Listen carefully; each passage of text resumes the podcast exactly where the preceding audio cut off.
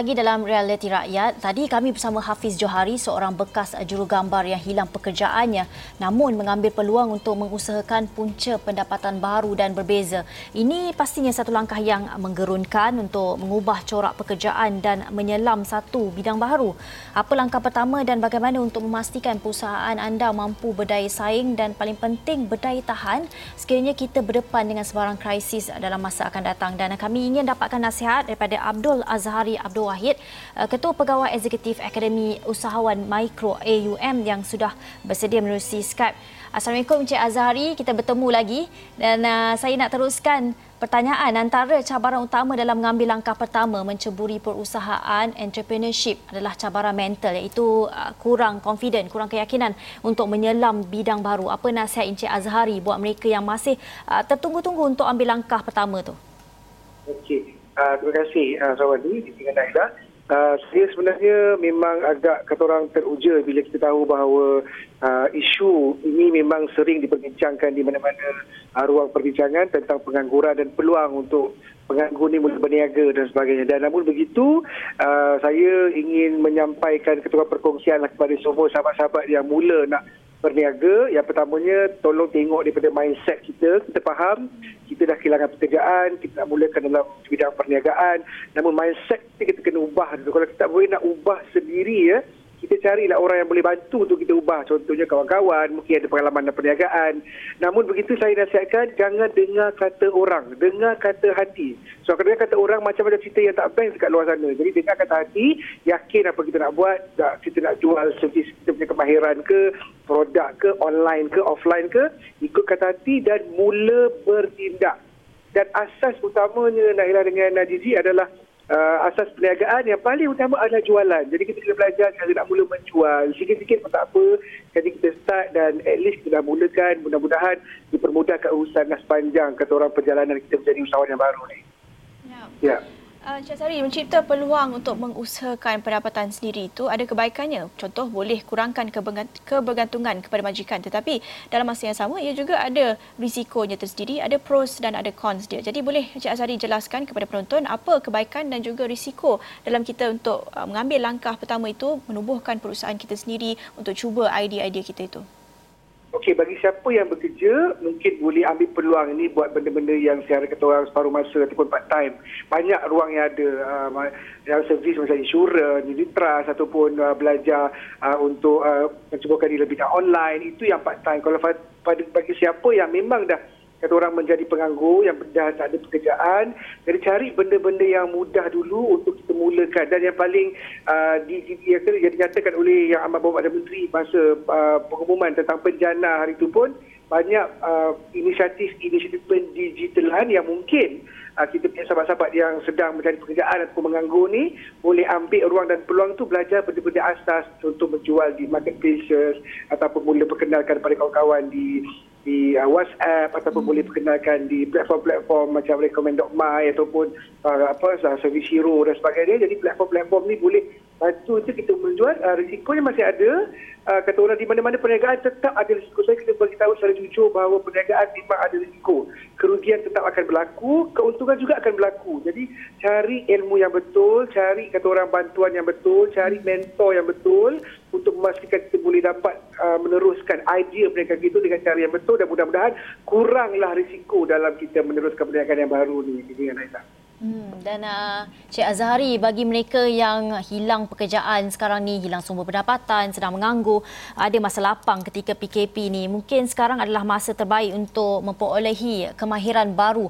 Apa pandangan Cik Azhari mengenai upskilling dan reskilling ni? Uh, contoh kemahiran yang Cik Azhari lihat paling bermanfaat dalam keadaan ekonomi sekarang? Okey, uh, saya lebih suka kepada kemahiran yang berkaitan dengan digital.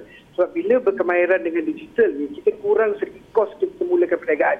Contoh, kalau kita mungkin pernah bekerja sebagai designer, kita boleh offer design kepada orang. Kalau kita pernah kata orang uh, bekerja di kilang pun kita ada kemahiran untuk menyusun barang, kita ada kemahiran untuk melihat packaging produk contohnya ataupun kita pernah kerja di syarikat oil and gas, pernah buat sale dekat oil and gas, kemudian kena buang contohnya, kita boleh guna kemahiran untuk mengajar orang untuk berkomunikasi dengan pelanggan. Ataupun kita pernah kerja dengan airline, kita uh, sangat baik dari segi PR, dari segi uh, customer support kita boleh juga fungsikan pengalaman tu supaya orang boleh ambil perkhidmatan kita untuk memperbaiki support uh, support customer dalam syarikat IKS contohnya. Jadi ambil benda-benda yang mudah yang tidak membebankan sangat dan tak bukan modal yang besar.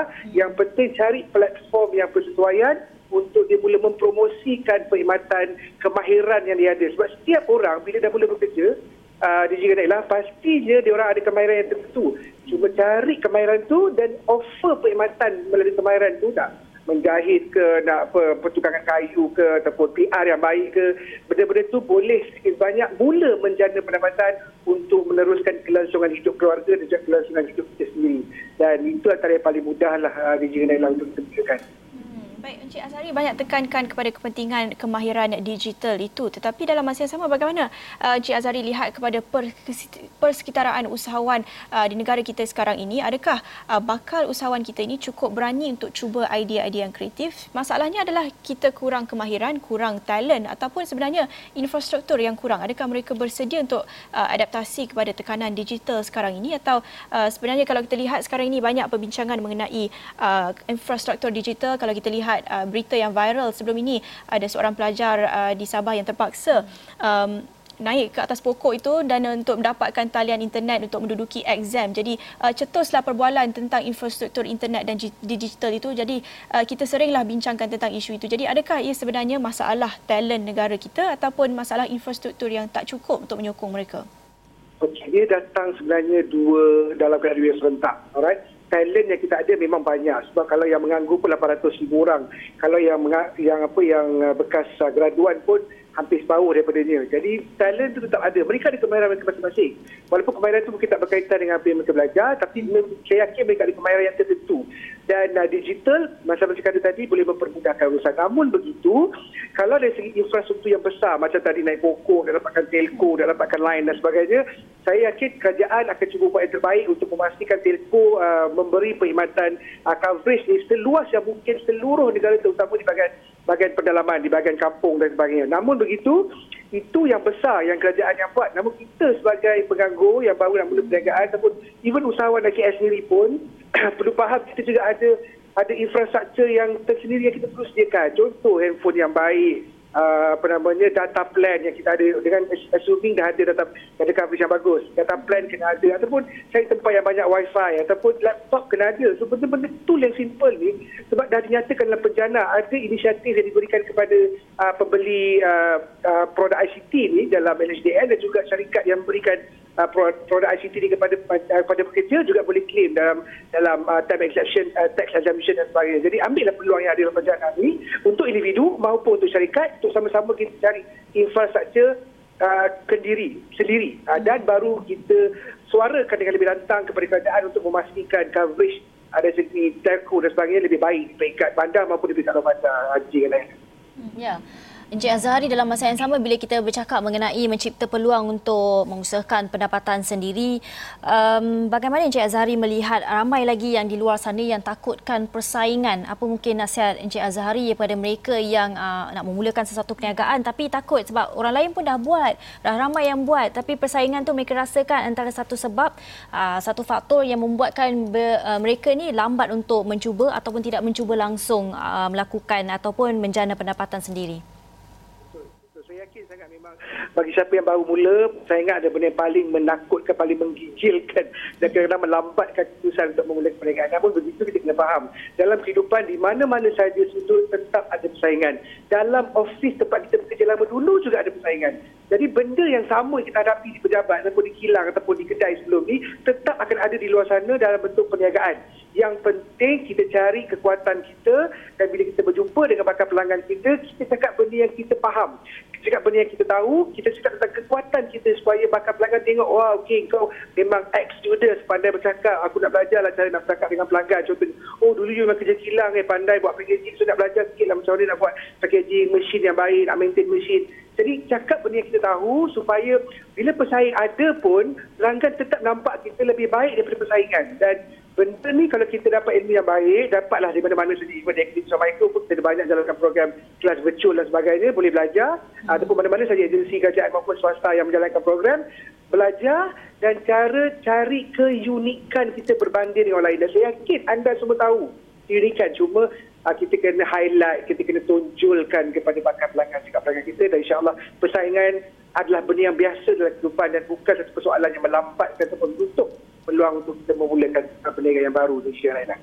Ya, terima ya. kasih Encik Azhari. Satu perspektif yang sangat menarik uh, kepada anda di luar sana yang hilang pekerjaan, yang tiada pekerjaan ketika ini dan ataupun sedang uh, mencari satu uh, kemahiran baru, hmm. satu sektor baru yang ingin uh, anda ceburi. Ini masanya untuk anda lihat uh, perspektif ini ataupun uh, kurang uh, tukar cara pemikiran anda daripada anda takut, uh, kurang keyakinan. Ini masanya untuk anda uh, yakin diri bahawa uh, persaingan ada di mana-mana, risiko ada di mana-mana. Uh, tak kira apa sahaja uh, bidang yang kita cuburi. Ya. Dengan itu, terima kasih kepada tetamu kita pagi ini, Abdul Hasari Abdul Wahid, merupakan Ketua Pegawai Eksekutif Akademi Usahawan Mikro AUM. Banyak nasihat dan perkongsian yang sangat menarik. Kita harap dengan uh, pencerahan pagi ini dapat memberi uh, idea kepada mereka di luar sana dan juga memberi sedikit insentif dan semangat untuk anda cubalah idea yang anda telah tersimpan dah lama dan uh, ini adalah masa terbaik untuk kita cuba dan uh, jangan takut. Uh, banyak peluang baru di luar sana dan juga dengan uh, pengumuman penjana dan sebagainya ada banyak sokongan dan geran di luar sana yang anda boleh manfaatkan untuk idea-idea tersebut. Dengan itu kita akhiri perbincangan kita ya. pagi ini di Awani Pagi bersama saya Naila Huda dan saya Jiji Ahmad. Terima kasih kerana menonton. Jumpa lagi.